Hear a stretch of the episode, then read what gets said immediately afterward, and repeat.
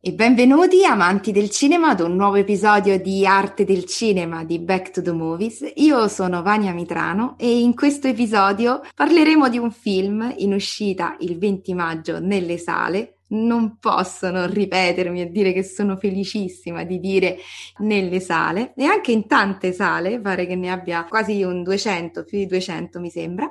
E sto parlando del cattivo poeta, eh, interpretato da Sergio Castellitto per la regia di eh, Iodice, che racconta degli ultimi anni della vita di Gabriele D'Annunzio. Arte del cinema, Back to the Movies.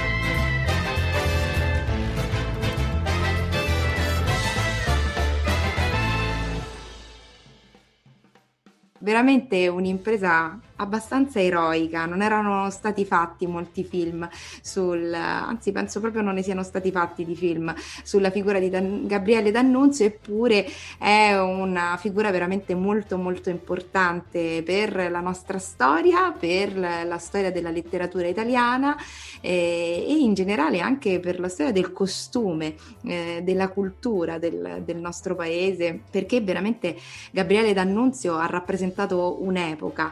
Eh, in tutto, nel suo stile di vita, nelle sue produzioni artistiche e anche nelle sue imprese eroiche perché eh, ricordiamolo fu l'eroe di Fiume, da allora fu chiamato infatti il comandante. Era il poeta Vate, tutti lo conosciamo come poeta Vate anche dell'epoca fascista, ma in realtà grazie a questo film riscopriamo un lato di lui che ce lo rende ancora un po' più simpatico perché eh, ci si allontana dalla figura stereotipata del eh, Gabriele D'Annunzio che compie imprese eroiche, eh, raffinato, poeta, un po' eccentrico mh, mm, e distante eh, dalla, dalla vita ordinaria. Eh, invece qui lo ritroviamo più umano. Sergio Castellitto eh, ne mantiene l'eleganza, ne mantiene il gusto eclettico, ma va un po' più per sottrazione, non, non, calca su questo personaggio, avrebbe potuto farlo, invece non lo fa. Eh, lo ritroviamo in questi ultimi anni di vita interpretato in una maniera molto sobria e l'ho apprezzato moltissimo. Qui con me a parlare di, del cattivo poeta in uscita appunto il 20 maggio ho voluto Andrea Di Cosmo, che è un nostro collaboratore da tantissimi anni, che ha seguito insieme a me la proiezione e la conferenza stampa. Gli do il benvenuto. Ciao Andrea, benvenuto. Buongiorno, sì, grazie. È un film un po' particolare che come quando la grande storia incontra la piccola, per certi versi anch'io ho avuto modo di incontrare in modo Esatto, casuale. infatti, non mi, non mi togliere le parole di bocca. Io ho saputo soltanto recentemente che tu sei stato sul set del Cattivo Poeta, quindi io comincerei proprio da lì, dalle origini. Anzi, non solo tu sei stato sul set, ma tu eri presente pensa un po', eri presente all'incontro di D'Annunzio con Mussolini. È vero? Sì, solo quella Puoi scena dirlo. in un certo senso mi porto benissimo i miei anni, nel senso che Mussolini che ha incontrato D'Annunzio, devo dire reggo ancora, comunque, alla faccia mia si può dire, sì. Comunque. Sì, posso, posso testimoniare che te li porti benissimo i tuoi anni, veramente. Oh, quanti, quanti anni saranno passati? Adesso chi si ricorda? No, comunque a parte tutto... E beh, era il 37, 1937, Sì, eh, quindi... sì, come passa il tempo non te ne accorgi. Però, comunque, a parte gli scherzi, in realtà quel film è stato girato qualche anno fa. Ha avuto varie date di uscite a causa della pandemia, effettivamente, comunque, è un po' che è passato davvero qualche anno. Quindi, ho- quando ho saputo che finalmente usciva, mi sono dovuto ricordare. C'è stato un po' di. que- quelle riprese sono state già di qualche almeno due, se non tre anni fa comunque è stato tutto rallentato nell'ultimo anno, finalmente un po' di storia c'è davvero, ecco. Beh, il cinema è sempre bello perché appunto noi possiamo scherzare su questa cosa, cioè ti- hai assistito a questa cosa storica. Io di quel giorno ricordo effettivamente qualcosa che quando studi sui libri devi andare sempre per sommi capi, quindi devi conoscere i macro eventi. Vi posso dire che ignoravo, insomma, noi sappiamo che il fascismo era nato, diciamo, era, si era innestato all'interno di un organismo, di una giovane Italia che aveva un governo monarchico.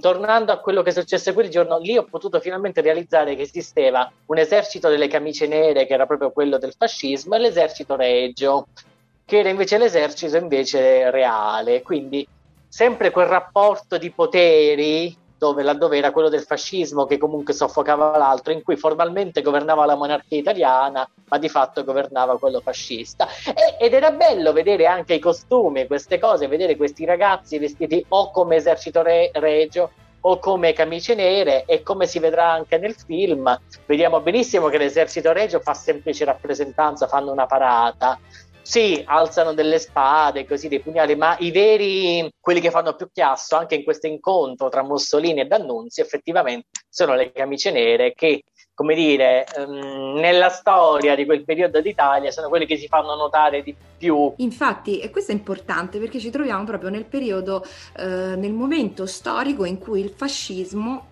parlo dell'ambientazione del film, dell'epoca di ambientazione del film, in cui il fascismo eh, stava veramente prendendo il pieno potere sul nostro paese, in qualche modo schiacciando anche un po' il, eh, il dominio monarchico che comunque sussisteva. Eh, c'è una bella inquadratura della bandiera italiana con al centro lo stemma, eh, lo stemma monarchico mi ha, fatto, mi ha colpito molto vedere, vedere, quella bandiera. In quegli anni lì eh, D'Annunzio inizia a prendere un po' le distanze dal regime fascista e il film a me è piaciuto molto perché eh, anche per questo motivo mette molto bene in evidenza eh, questo percorso con cui D'Annunzio si è allontanato eh, dalla, dall'ideologia fascista, dalla stessa eh, amicizia eh, cordiale inimicizia, come è stata definita da alcuni storici, con, eh, con Mussolini. Perché eh, sappiamo tutti, tutti lo ricordiamo D'Annunzio per essere stato un grande sostenitore del fascismo, ma poi negli ultimi anni eh, inizia a criticare un po' le scelte di Mussolini, eh, non ultima la scelta di allearsi appunto con Hitler e stiamo parlando proprio della scena in cui Mussolini di ritorno dall'incontro in Germania con Hitler passa, passando da Brescia se non sbaglio, vero Andrea, nel film? Verona mi sembra. Verona, ah, Verona forse, eh, scende dal treno e in quell'occasione D'Annunzio cerca di incontrare Mussolini per fare un ultimo direi quasi disperato tentativo di far capire a Mussolini l'errore che stava commettendo, l'errore madornale. Gli dice nel film eh, D'Annunzio, dice a Mussolini, ti stai scavando la fossa con le tue stesse mani. Eh, Mussolini non, in quella scena proprio non gli risponde, nemmeno lo guarda, eh, fa questo suo passaggio e poi dalla stazione lo vediamo arrivare direttamente al, a uno dei famosi balconi da cui si affaccia in una delle pose che, tutte, che tutti conosciamo.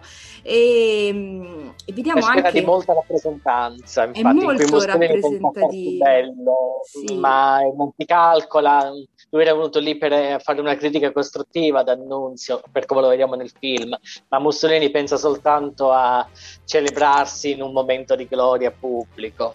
Esatto, infatti, una scena assolutamente priva di dialoghi, ma estremamente eloquente, forse una delle più belle, direi, eh, del film, estremamente eloquente da un punto di vista di narrazione storica anche, M- molto molto bello. Tra l'altro, devo dire, mi piacciono sempre queste operazioni perché eh, sono anche importanti per le nuove generazioni, è un modo per conoscere la storia eh, in maniera un po' più attualizzata, un po' più distante dai libri, coglierla in prospettive prospettive diverse, eh, lo trovo molto interessante.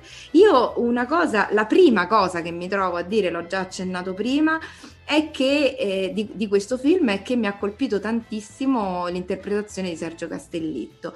Eh, devo dire, non so se Andrea è d'accordo con me, io non sono mai stata una grandissima amante di Castellitto, non è... Più che altro è ovunque, quindi per quanto sia bravo è impossibile che... Un po' come Favino. Eh, sì, anche un po' come lui da un po' più di tempo, però...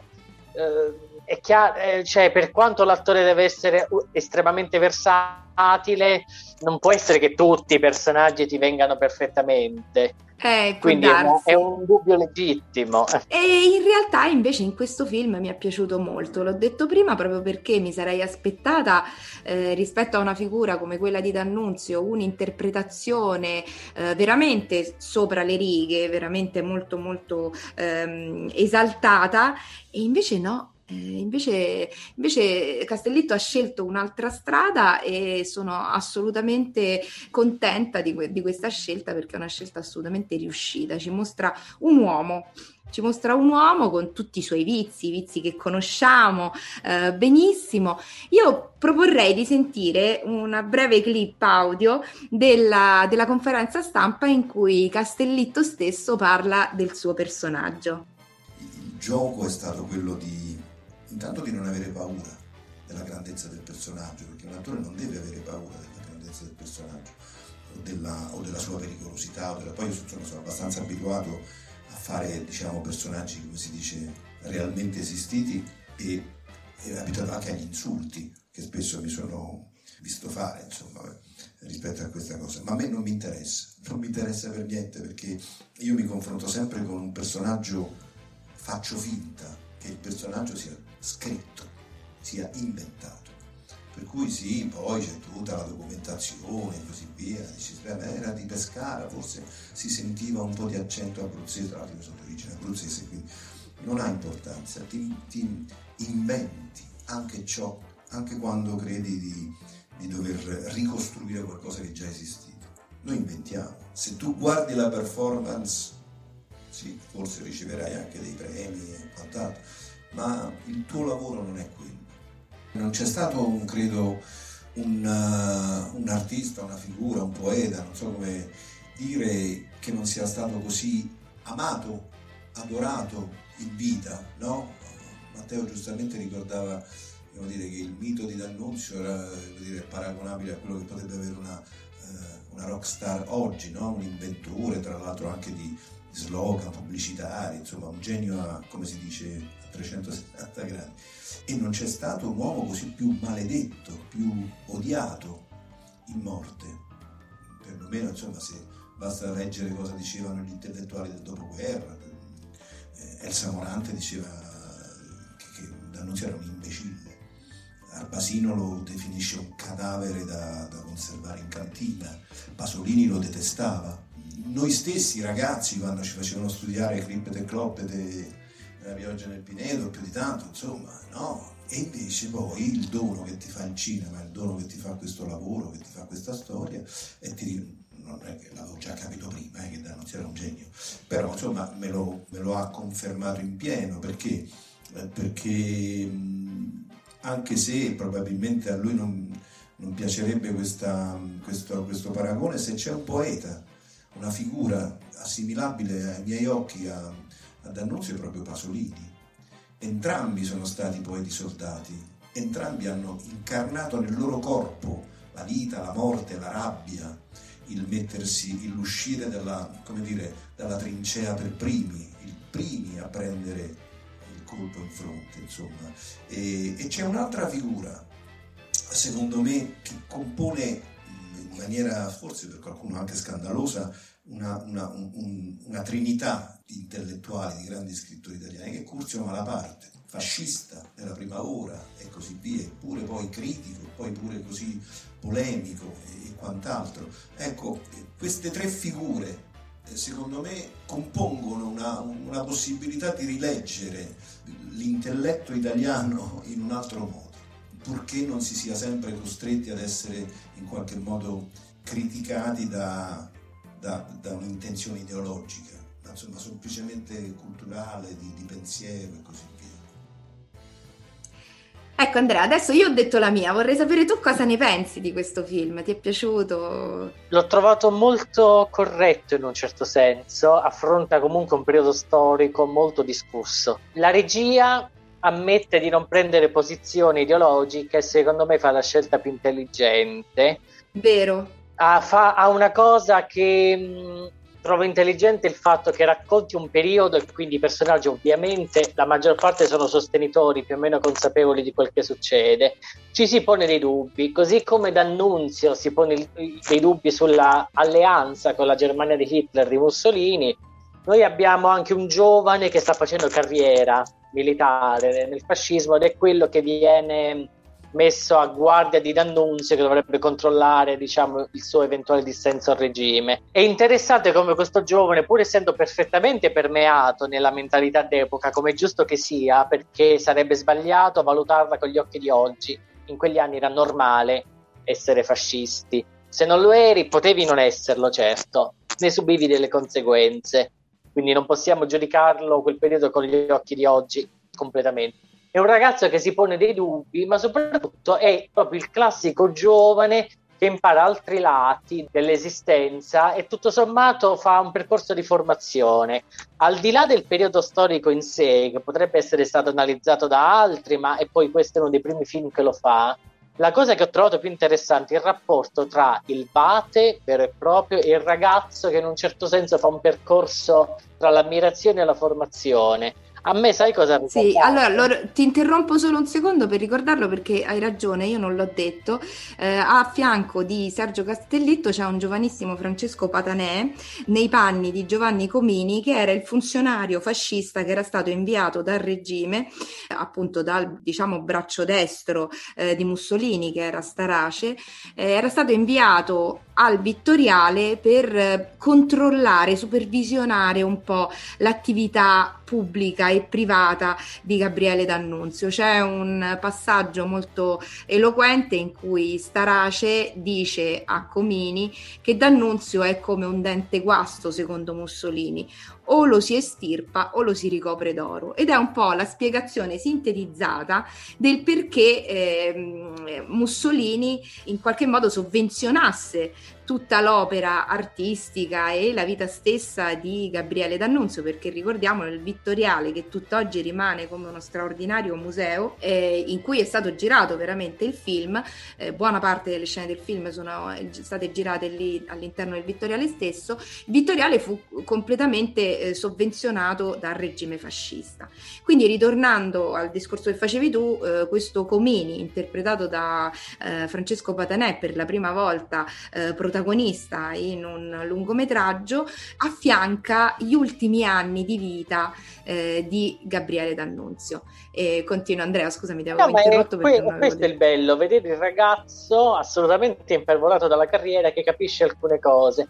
A me, perce- siccome poi, ecco, il film non indugia troppo, ma lascia intuire gli aspetti forse così cosiddetti più viziosi del poeta, a me ha ricordato un classico rapporto tra giovane e anziano, ma un po' mi ha ricordato quel Scent of, of a Woman, profumo di donna, in cui l'anziano ricorda tutti i bagordi della sua vita e il ragazzo guarda tra ammirazione e stupore le gesta di questo grande diciamo anche grande di età per certi come parlo di schema narrativo solo che questa è stata storia invece è stata storia e poi il ragazzo, eh, diciamo, questo giovane militare, dei dubbi su quello che gli fanno fare a un certo punto se li pone nel film. Il fatto che per una frase, per una barzelletta possa essere arrestato e torturato un uomo, quello che è stato un amico di sì. Vediamo addirittura i genitori che si pongono il problema per aver, non so, a un certo punto si macchia una, una, un giornale dove c'è una foto del duce e si preoccupano guardando il figlio, che magari, che, che ne so, potrebbe, cioè il, rea- il cosiddetto reato d'opinione, che all'epoca sì. era qualcosa di molto molto importante. Quindi... Ma anche la delazione, anche la, la, spinta ad essere delatori anche dei propri amici, cioè denunciare manifestazioni antifasciste anche da parte di persone care, congiun- che possono essere congiunti o amici.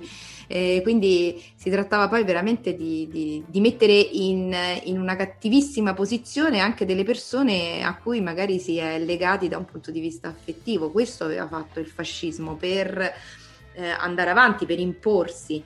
E, questo, anche, questo, anche di questo parla il film, quindi molto interessante anche per questo aspetto. E questo è l'aspetto storico, è bellissimo. Poi se vogliamo c'è anche l'aspetto un po' più esistenziale, forse romantico se vogliamo. D'Annunzio in, questo, in questa casa museo rappresenta un po' un mondo che sta scomparendo, perché poi di, di, fatto dopo un po' vedremo anche il decorso di quello che sarà l'Italia fascista, l'Italia imperiale, si andrà verso la guerra. E il D'Annunzio interpretato da Castellitto è un po' l'antico che contempla il suo morire in un certo senso, sia il dell'annunzio uomo sia del mondo che è rappresentato. È un discorso molto delicato, molto delicato il raccontare anche episodi, anche coloriti della sua vita al giovane Comini. È un po' un passaggio passaggio di testimone, il, il, giovane Comini non può che raccogliere il testimone, il testimone di questo poeta, anche se lui probabilmente non è in grado di poterne ereditare la grandezza e tramandarla. È un testimone inconsapevole del tempo che incontra questo grandissimo poeta. Poi nella storia il giovane Comini insomma farà il suo corso, però non è, ecco, è uno dei piccoli piccoli relativi che incontra la grande storia, per come l'ho vista io, che si trova questa gra- enorme fortuna e conosce un D'Annunzio che non avrebbe conosciuto se non, se non attraverso la fama. E anche l'attore Francesco Patanè ha detto una cosa molto simile nell'approcciarsi al ruolo, se ricordi, ha detto che io sì, avevo una conoscenza scolastica di D'Annunzio, ma per entrare nel personaggio non ho voluto conoscere tutto, a differenza di Castellitto, de- della sceneggiatura che si, si sono documentati sui diari, eccetera. Lui ha voluto, come il giovane Comini, approcciarsi e imparare tutto, farsi invadere in quel momento, come il suo personaggio che non doveva sapere tutto prima. Del resto è anche molto giovane, Patanè è nato nel 96 quindi ha eh. senso questa cosa, perché anche il, l'estremamente noto e ignoto per le nuove generazioni e nel passaggio del tempo e della storia questo mi sembra molto interessante a ben vedere. Sì, sì. Tra l'altro prima dicevi una cosa interessante a proposito della figura di, del D'Annunzio di questi ultimi anni e anche di come eh, Iodice l'ha, l'ha reso. Eh, è vero che D'Annunzio eh, questi, negli ultimi anni di vita, eh, in questa fase un po' più decadente se vogliamo, ma decadente mh, mm, uso questo termine da un punto di vista letterario, eh, non letterare, in qualche modo è come se stesse rappresentando l'Italia stessa, eh, chiusa in questo eh, tempio di bellezza che lui stava creando, quale appunto era il Vittoriale, che aveva, eh, racchiudeva tantissime eh, opere d'arte di grande pregio, la stessa struttura architettonica era in sé per sé un'opera d'arte, eppure eh, stava nella sua anima, stava decadendo, stava crollando, in qualche modo si stava spegnendo, un po' appunto proprio come il, il Vate stesso eh, infatti, si stava spegnendo piano piano. Infatti si dice che sia stato inizialmente simpatizzante del fascismo, ma il suo, come si dice, il suo slancio libertario, anticonformista, in che modo poteva essere soggetto al alla costrizione antidemocratica e in un certo senso anche molto borghese, come è stata definita l'aderenza totale all'ideale di società e di famiglia fascista, che era molto invece tradizionale e anche molto costretta nelle libertà individuali che erano pressoché assenti. In effetti, probabilmente, forse avrà accolto più le istanze di progresso, di affermazione del sé del fascismo che tutti i precetti del fascismo, secondo una lettura che potremmo fare della storia. D'Annunzio era davvero così fascista in fondo? Cioè, azzardiamo questa ipotesi. Ma in realtà no, nel senso che anche gli storici lo hanno confermato, nel senso che eh, D'Annunzio fu come tantissime figure dell'epoca, usato per un discorso di propaganda, perché Mussolini comunque sapeva fare molto bene la sua propaganda ma in realtà no, non rappresentava l'ideale di vita fascista, più che altro rappresentava degli ideali culturali di rappresentazione dell'Italia stessa, quindi eh, non so, mi rifaccio alla, alla, cultura classica, al ritorno alla cultura classica, gli, l'ideale di bellezza, di arte, di storia, di grandezza dal punto di vista sì. storico.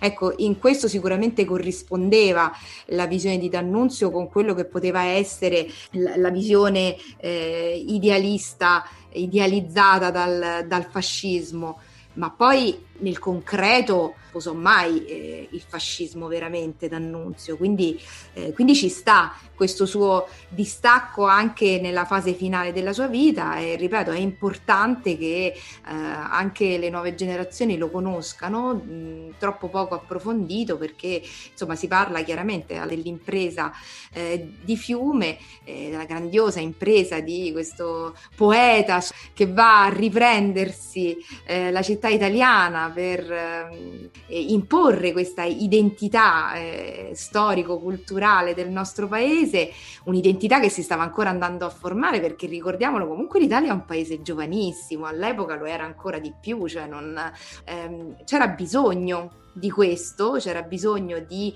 eh, di far crescere questa, questa percezione dell'unità eh, di un popolo e D'Annunzio sicuramente ha incarnato questo ideale e sicuramente in questo senso si sposava con il fascismo, motivo per cui anche il fascismo appunto ha trionfato. Poi dopo però chiaramente le strade si sono divise ripeto, il film lo mette molto bene in evidenza. Io penso, Iodice non l'abbiamo detto, è alla sua opera prima ma credo che insomma abbia dato un'ottima prova eh, di non solo di regia perché non, non trovo che sia soltanto una, una questione di eh, regia ma proprio di sceneggiatura. Iodice anche Gianluca Iodice anche sceneggiatura e credo che abbia fatto un ottimo lavoro. Non facile perché di, non poteva inventare totalmente c'è una grande ricerca invece storica. Esatto infatti infatti. Sotto anche lì lo ricordiamo sotto un produttore che apprezziamo apprezziamo molto che è eh, Matteo Rovere, quindi eh, che sta anche lui producendo dei, dei, film molto molto importanti, molto interessanti. A noi era piaciuto tantissimo il primo re, vabbè, quello Andrea lo sa. Sì, sì, no, merita, meritatamente, infatti la, Matteo Rovere ha la sensibilità giusta per promuovere questo tipo di film, ecco anche fuori dal panorama un po' più consueto del cinema italiano, ecco in cui non si Infatti. fa la classica biografia geografica, no, ma si fa qualcosa di un po' diverso. Sì, sì, sì, quindi va reso merito a, a, alle persone che hanno appunto contribuito a questo film perché effettivamente eh, i rischi erano tantissimi nell'affrontare questo argomento e, e invece li hanno superati secondo me egregiamente, credo che sia veramente un film pregevole. Chissà Andrea, secondo te Qualche, qualche, candidatura ai prossimi David eh, ce la possiamo aspettare? Giuro che mi stavo facendo la stessa domanda. Ne riparleremo i David? Sono appena finiti. Chissà se tra un, di qui a un anno parleremo proprio della, de, dei David. Guarda caso, quale, si va a creare una situazione simile a livello strategico. Vi ricordate quando abbiamo parlato del primo re che dicevamo è uscito così presto che chissà se se lo ricorderanno fino alla, alle candidature dei David dell'anno sì, dopo? Sì questo rischia di fare sì. esattamente la stessa situazione. Un film visto un anno prima, finalmente in sala, mi va, mi va, di sottolinearlo. E però eh, speriamo che l'Accademia abbia buona memoria perché ti devi ricordare di un film uscito veramente tanto tempo prima per le candidature qualche posto se lo merita secondo me in varie categorie. Sì, Quindi... in varie categorie infatti anche secondo me ricordiamolo anche per esempio la scenografia è di Tonino Zera. È vero che è stato molto facilizza- facilitato dal fatto che si, si, fosse girato quasi tutto nel vittoriale quindi insomma un ambiente già di suo molto, um, molto affascinante però è riuscito riuscito a ricostruire in maniera egregia anche altri ambienti di, dell'epoca fascista. A un certo punto eh, si vede anche una, un prototipo del palazzetto dell'Eur, ehm, non il palazzetto dell'Eur, scusami. Mh, mm, il Palazzo della Civiltà e del Lavoro che sta all'Eur, quello con tutti gli archi. Eh, mi ha fatto piacere perché io ce l'ho qui vicino, quindi lo vedo spesso, lo vedo tutti i giorni. E, insomma è anche interessante da questo punto di vista. Quindi onore veramente al merito per questo film che abbiamo molto molto apprezzato. Ripeto, in, il, il, cattivo poeta in sala dal 20 maggio. Eh, io ringrazio Andrea Di Cosmo per averne parlato insieme e mm, vi lascio una breve clip audio del regista Gianluca Iodice e noi ci risentiamo al prossimo episodio di Arte del Cinema di Back to the Movies con altri film, altri ospiti. Intanto potete seguirci sui nostri canali social, in particolare su Telegram. E buon ascolto, a presto, ciao! Perché d'annunzio ehm, perché Matteo mi disse se volevo pensare a un biopic a un biopic. E io dissi eh, d'annunzio perché eh, mi affascinava mi ricordavo mi, ricordavo questo poeta recluso in questo castello di Dracula per ben 15 anni, gli ultimi 15 anni della sua vita d'annunzio per lo più è stato chiuso lì tra ossessioni, perversioni, donne, cocaina, aveva anche perso un po' la sua vena. D'Annunzio ha scritto moltissimo, ma prima, negli ultimi anni, non ha più scritto nulla. Quindi questa specie di Nosferatu chiuso nel suo castello che poi ha subito una dannazio memoria bella sistematica e pesante dalla cultura del Novecento. Personaggio scomodo, contraddittorio, complesso. Beh, era un'occasione insomma, che ha vissuto mille vite e che ha fatto tante cose. Non raccontato dal, mai dal cinema, insomma, era bingo. Poi Rover era sufficientemente pazzo da dire sì facciamolo. Poi altri pazzi si sono aggiunti Giordano Proguerri il Vittoriale insomma Cipri è un film molto sorvegliato da pazzi è stato. Il cattivo poeta innanzitutto è una definizione che si diede stesso d'annunzio in una lettera.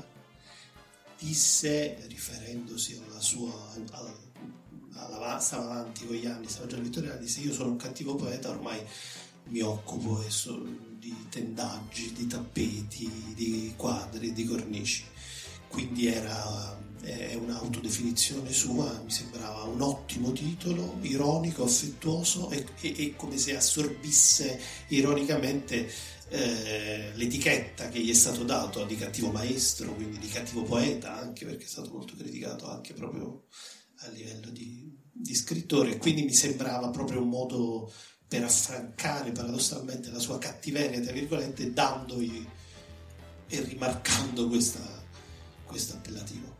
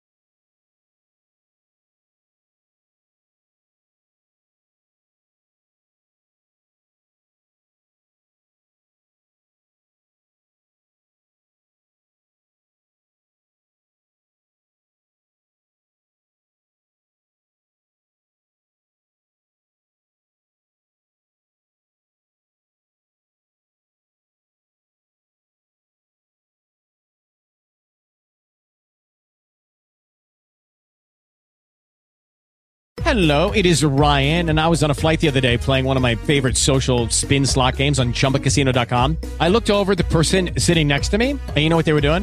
They were also playing Chumba Casino. Coincidence? I think not. Everybody's loving having fun with it. Chumba Casino is home to hundreds of casino style games that you can play for free anytime, anywhere, even at 30,000 feet. So sign up now at chumbacasino.com to claim your free welcome bonus. That's chumbacasino.com and live the Chumba life. No purchase necessary. Group. Void prohibited by law. See terms and conditions. 18 plus.